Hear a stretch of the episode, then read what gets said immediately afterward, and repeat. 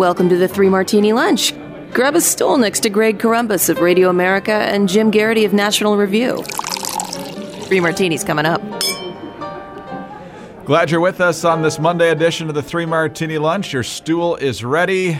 It's the full Ginsburg today. Yes, I know that was originally in relation to a different Ginsburg, the attorney for Monica Lewinsky, who uh, was on every Sunday morning show. But Ruth Bader Ginsburg is the focus of the political world and the legal world right now. And of course, uh, her family is in mourning. We got the news, as most of you know, uh, Friday evening that Ruth Bader Ginsburg had died at the age of 87 after multiple bouts with cancer, metastatic pancreatic cancer. Uh, eventually claimed her life. 27 years on the high court. Jim, we're not going to sugarcoat it. We disagreed with her often and vigorously. The court does have a lot more unanimous decisions than we often uh, recognize, since those aren't the ones that get a ton of attention. So I'm sure we agreed with her uh, more than we realized. But uh, on, on, on, the critical issues, we generally did not. But she did have a respect for institutions and norms. For example, she recently said if the ERA was going to come back, it had to start all over again. Her ability to get along with conservatives like Justice Scalia, I think, is uh, refreshing to think about in a day where partisanship is so bitter and, and divisive right now. Uh, and also, uh, President Trump with a uh, magnanimous uh, first statement after learning of this after a rally in Minnesota on Friday night. Here's what the president had to say She just died? Wow. I didn't know that. I just, uh, you're telling me now for the first time. She led an amazing life. What else can you say? She was an amazing woman. Whether you agreed or not, she was an amazing woman who led an amazing life. I'm actually sad to hear that. I am sad to hear that. Thank you very much. And of course, Jim, we'd be remiss if we didn't point out that it's a chance for a more consistent conservative to to come on the court. So uh, a multi pronged good martini, but obviously um, our, our condolences to the Ginsburg family. Yeah, watching Trump's response to that. Uh, as many you know listeners probably know, he was giving a speech when the news broke that uh, Justice Ginsburg had passed away, and he was giving you know the standard Trump campaign speech. Apparently, he was even talking about who he might appoint to the Supreme Court you know, no one rushed up to the stage to hand him a note or or anything like that. So you had this kind of surreal, odd circumstance in which the president of the United States was likely to be, you know, not the last person to know, but probably the last major player in our government to know because he was doing something when the word broke and everybody else in the world was checking their phones and probably getting texts and calls and things like that. So we're seeing Trump's genuine first reaction to it. And I say this as a guy who is very critical of the president very often, particularly about his temperament, his uh, approach to people, and things like that. Donald Trump was appropriate. He was magnanimous. He was empathetic. It was everything I've kind of wanted to see in the, as a human factor, not necessarily as a policy factor from this president from the beginning. So he's capable of doing this. And by the way, the fact that it was playing um, Elton John's "Hold Me Closer, Tiny Dancer" for a very tiny but powerful Supreme Court justice just almost made like this cinematically perfect. But um, so first of all, I you know for a president who I've had great frustration with about the way he reacts to things and his temper and things like I, I that was that was pitch perfect. Well done, Mr. President. I'd like to see more of this from you. Um, and then as for Ginsburg, look, you know if you have I'm going to use a sports metaphor here, so so bear with me, listeners. That uh, you know, yes, it's been two terrible weeks for the for the Jets. Um, but whenever you have a rival, whenever you have someone who you really you know can't stand, and they have some sort of the other team has a terrible injury and their best players out, you know, maybe your team has a better chance of winning.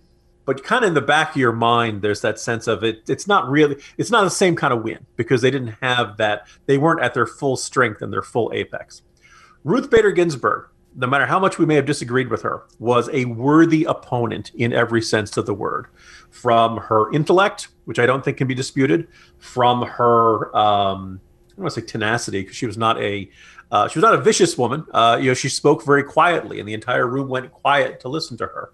Uh, uh, she was principled. I didn't necessarily agree with her principles. I think we have different principles than she does, but she had a very clear idea of what the law ought to be and way American life ought to be And she was consistent in that. And she fought hard and with everything she had for what she believed in.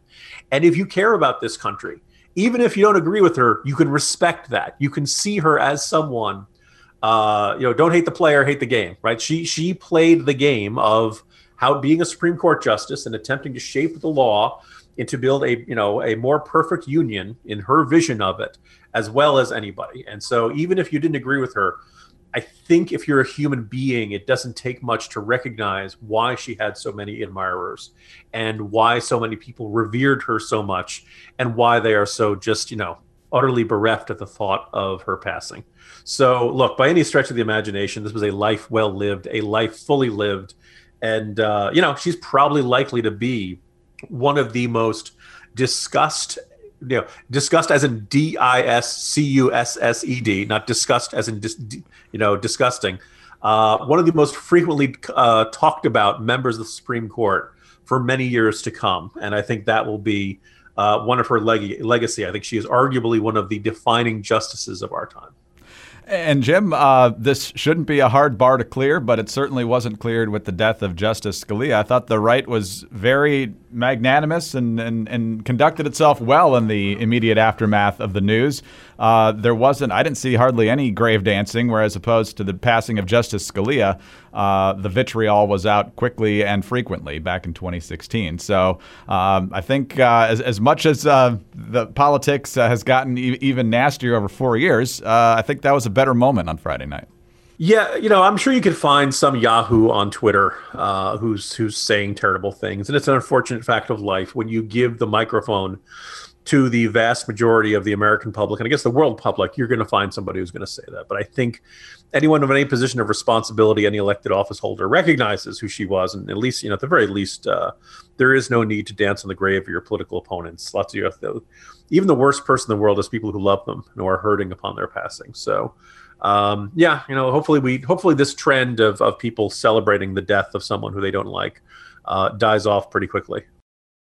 All right, Jim, let's move to the bad martini now. And uh, the political reaction came quicker than most people's conscience would normally prefer. But look, we're six weeks away from a presidential election. You knew it wouldn't take long for the political ramifications to come out. Should there be a confirmation process prior to November 3rd? Should it start and continue into the lame duck? What What's the right process? The Democrats, of course, trotting out Mitch McConnell's rule from 2016 that uh, with an election coming up and then a, lame duck president who couldn't be reelected, unlike now, uh, and a Senate uh, controlled by the other party, it should be left up to the people. They're obviously throwing that back at Mitch McConnell. They're throwing it back at Lindsey Graham, who even said post Kavanaugh, apparently, uh, that he wouldn't do it this close to an election, but now he's planning to support the president's strategy here. Um, the idea here that uh, this is some sort of uh, constitutional crisis if, in fact, the Republicans do this before Election Day. Maybe you can say there's a bit of hypocrisy there on some level, but nonetheless, as you point out at the very top of the morning jolt today, Jim, there's the role in the Constitution for the president to nominate and a role of the Senate to advise and consent with no timetable or conditions given. Yeah, Greg. In circumstances like this, the, the first question that I think we ought to be asking, is all right, so what does the Constitution say? And in this circumstance, the Constitution doesn't say all that much. It says, you know, uh, right there, Article 2, he shall have the power, by and with the advice and consent of the Senate, to make treaties, provided two thirds of the Senate's present concur, and he shall nominate with advice and consent of the Senate, shall appoint ambassadors, other public ministers and consuls, judges of the Supreme Court, and all other officers of the United States. So it doesn't really say anything in there about how close the vacancy can be to election day. It doesn't say anything about whether the Senate has to hold hearings on the nominee. It doesn't say anything about whether he, the Senate has to vote on that nominee. Uh, as it happened in the case of Merrick Garland, I think if the Senate does not vote on a nominee, that is a de facto rejection. Uh, and also doesn't say about whether the Senate can vote for a nominee in a lame duck session. So the idea, you know, this this is a hijacking or this is illegal. No, no, this is all in keeping with this, you could argue that there's you know other factors at work, custom and pre- past precedent and things like that. But uh, you know, put me as among those who thinks that yeah, Merrick Garland probably should have gotten a hearing. I, I think if you want to make the argument that um, you know that, that you, the Senate has under the Constitution can accept a nominee, can reject a nominee. Uh, saying we're not even going to give this guy a hearing does sound like seem a little you know obstinate and closed-minded about the matter. But here's the thing: The Senate at that time had 54 Republicans, 46 Democrats. If you think 54, you know, uh, four, at least four Republicans were going to say, yeah, I'll, I'll replace Antonin Scalia with an Obama nominee. I, I, think you're just not being realistic about that. Um, if it, I, so, probably what could have and should have happened is that Merrick Garland came up for a vote. He would have been rejected. They would have said to Obama, send another one, and you could have repeated that process for as many times as necessary until you know Trump was elected. Or alternately, Obama could have sent, nominated someone who was not his kind of judge, not the person he wanted, but he could have recognized, okay, I have a Republican controlled Senate. I'm replacing Scalia. This is not the time where I'm going to be able to get the perfect judge.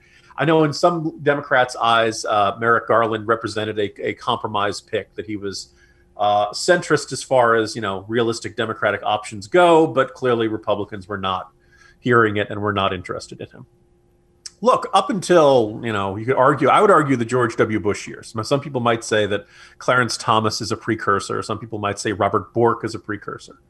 But really, up until, you know, the Bush years, it was pretty common for a Supreme Court nominee to get a wide bipartisan majority because most senators accepted that the ideology of the judge, their legal philosophy, the likelihood they would decide on certain issues was not legitimate criteria for evaluating a judge. It didn't matter whether you saw it as one of your judges or one of the other guy's judges.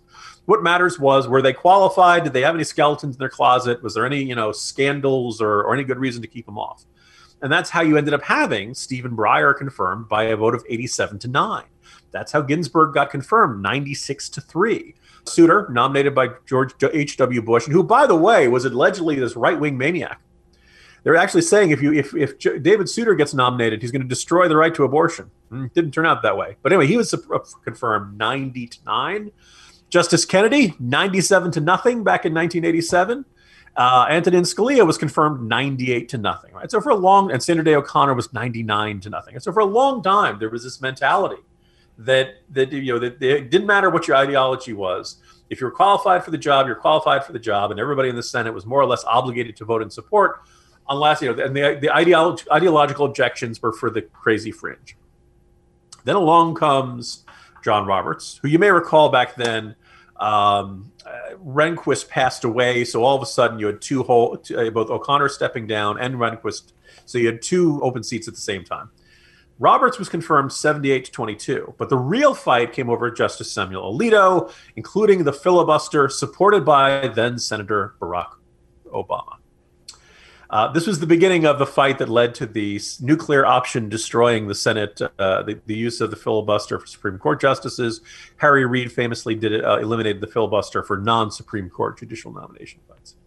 Look, everybody in this has always operated on one principle. That principle is I should get what I want anything that gets me what I want is legal, constitutional and good and and and all of that. Anything where I don't get what I want is unconstitutional and bad and the greatest outrage of all time.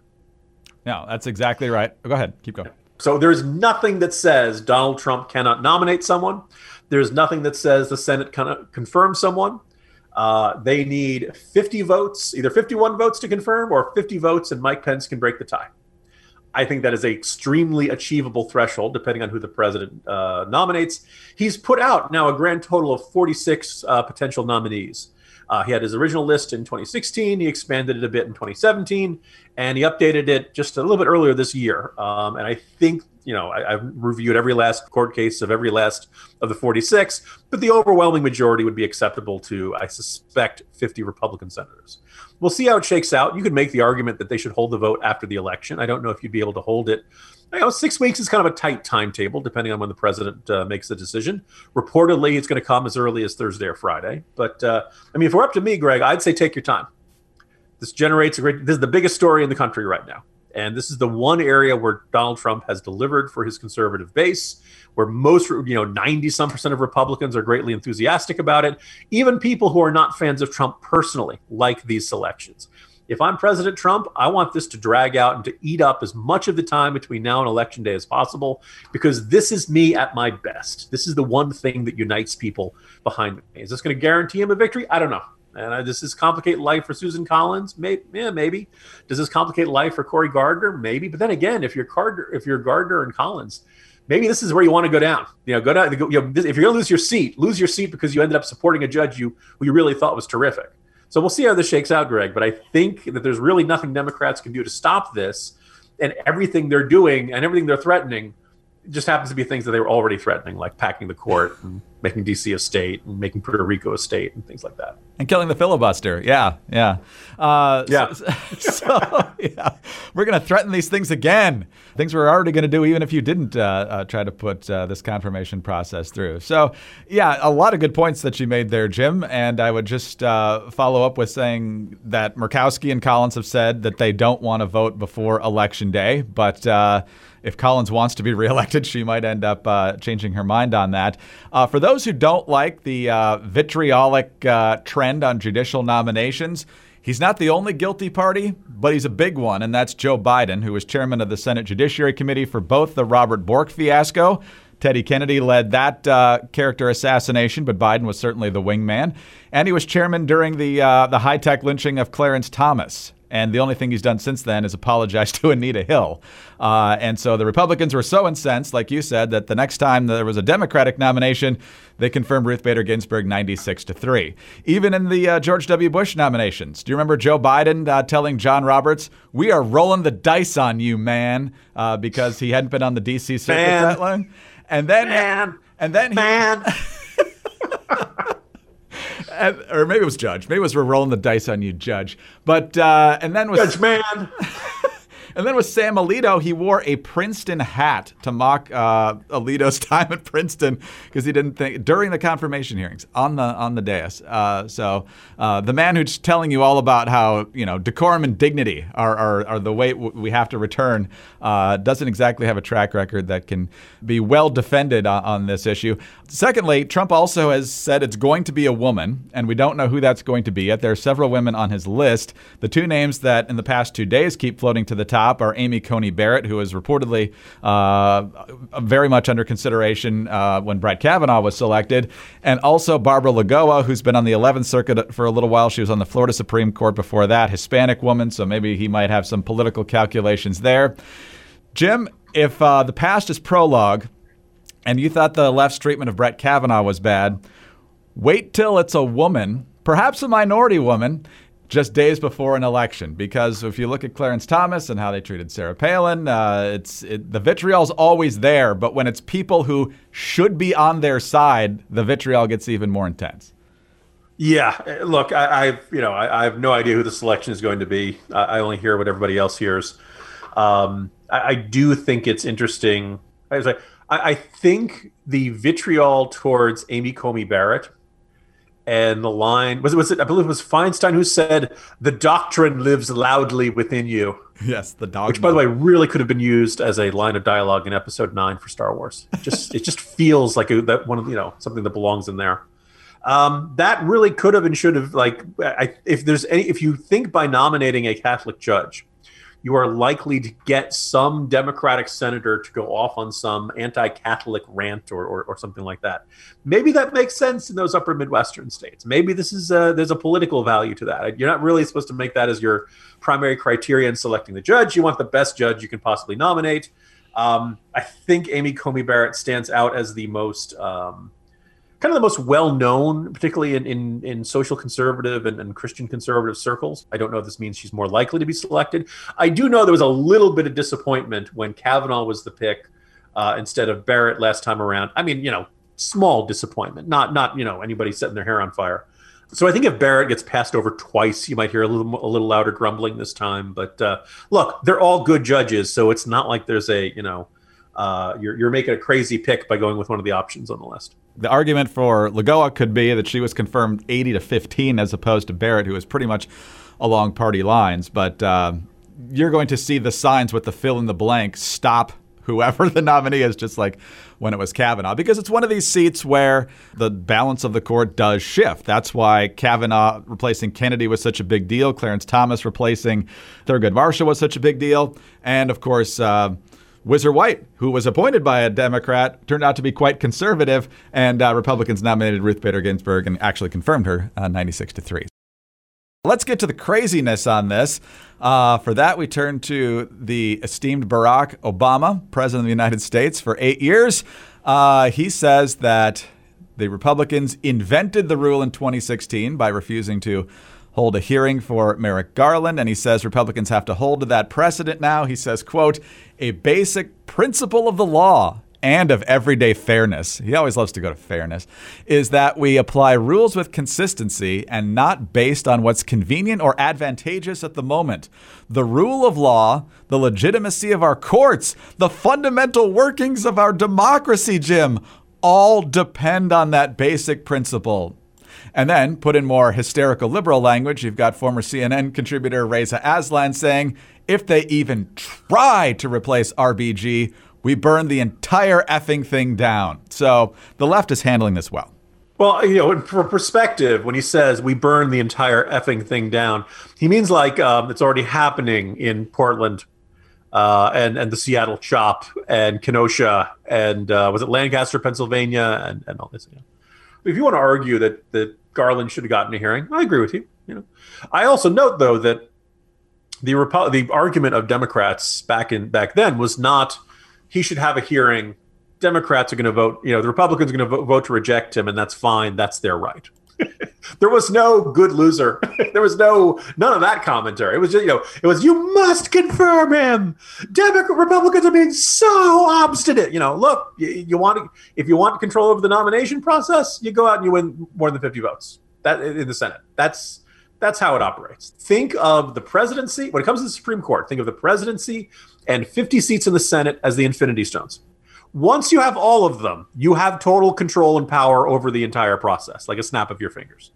Um, I'm sure you've seen the the meme of, of Mitch McConnell holding the Infinity Gauntlet. You know, this is you, you've you've got you've got it. Now here's the thing: the Republicans right now have 53 seats in the Senate, right? Yes. Right. Okay. so they could lose up to three. Um, now, you, I believe Murkowski has already offered some comments indicating uh, she doesn't think this should be either shouldn't be going forward or shouldn't go forward before the election. I believe Collins made comments kind of along those lines. Theoretically, you could lose both of those and still have a 51 to 49 vote in favor of any particular nominee. You could have one more lose and end up with a 50 50 split, and Mitch uh, and Mike Pence would come in and split the nominee. Um, by the way, Trump could very well get reelected. Trump could lose. I think right now you look at the polls, it's more likely Biden wins, but this is a giant new variable to throw in here. If Donald Trump puts three conservative slash strict constructionists slash originalists, whichever term you like, as a metaphor for good on the conservative side.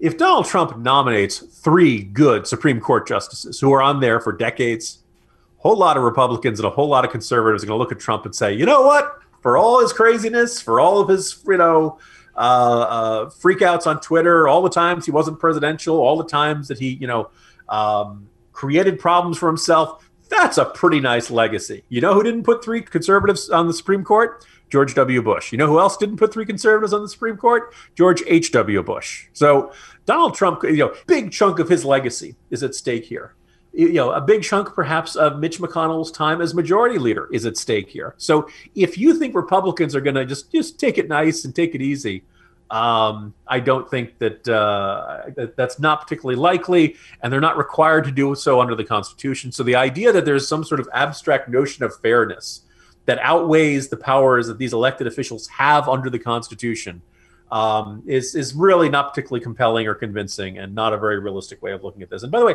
if you want this this kind of you know Ragnarok to stop for every Supreme Court nomination, there are two ways to do it. One is to have the court legislate from the bench less. Go back to that John Roberts idea of their umpires calling balls and strikes. Their only determination is whether a rule violates the Constitution. Their purpose is not to rewrite the law every time some issue comes along and to step in and say, you know what, we've decided how the country should be on gay marriage. Here it is. Uh, and the second thing that they can do is you can kind of create these giant bipartisan majorities. You can say that we as the Senate are no longer going to consider ideology of a nominee. Our only concern is whether they are qualified and whether they've got any scandals or any issues in their past. If you want to get back to that, we can get back to that at any time. But it can't be our guys get confirmed 98 to nothing and your guys are always going to be hammered through on a party line vote. Yeah, no, that, that's crazy. I just thinking about John Roberts and his umpire balls and strikes uh, testimony during the confirmation process. I'm not sure how he would uh, defend that concerning his approach to Obamacare and how he rewrote the law to make it a tax. I think he was umpiring like Frank Drebin in The Naked Gun on that particular case. a perfect metaphor to start our week, Greg. And also, did you know the left has come up with another insult of Mitch McConnell that's going to turn into a great nickname? We've already got Cocaine Mitch, the Grim Reaper, the Collector of Skulls, and now the Washington Post is calling him an apex predator. So, uh, congratulations, Mitch. Did the, the McConnell reelection campaign uh, purchase the Washington Post or something? Like, this is the only time you will see the McGrath campaign saying, Mitch McConnell, he's an apex predator in the Senate. And the McConnell ad that runs after it will say, Mitch McConnell, he's the apex predator in the Senate. Oh, you think they're insults. They're just not. They're just kind of cool. So, anyway, this is what Mitch does best. We'll see how it unfolds here. Jim, we'll see you tomorrow. See you tomorrow, Greg. Jim Geraghty, National Review. I'm Greg Corombos, Radio America. Thanks for being with us. Have a great day. Please subscribe to the Three Martini Lunch podcast. We're always extremely grateful for a five star rating and a kind review. Also, remember you can get us on those home devices. All you have to say is play Three Martini Lunch podcast. And please join us Tuesday for the next Three Martini Lunch.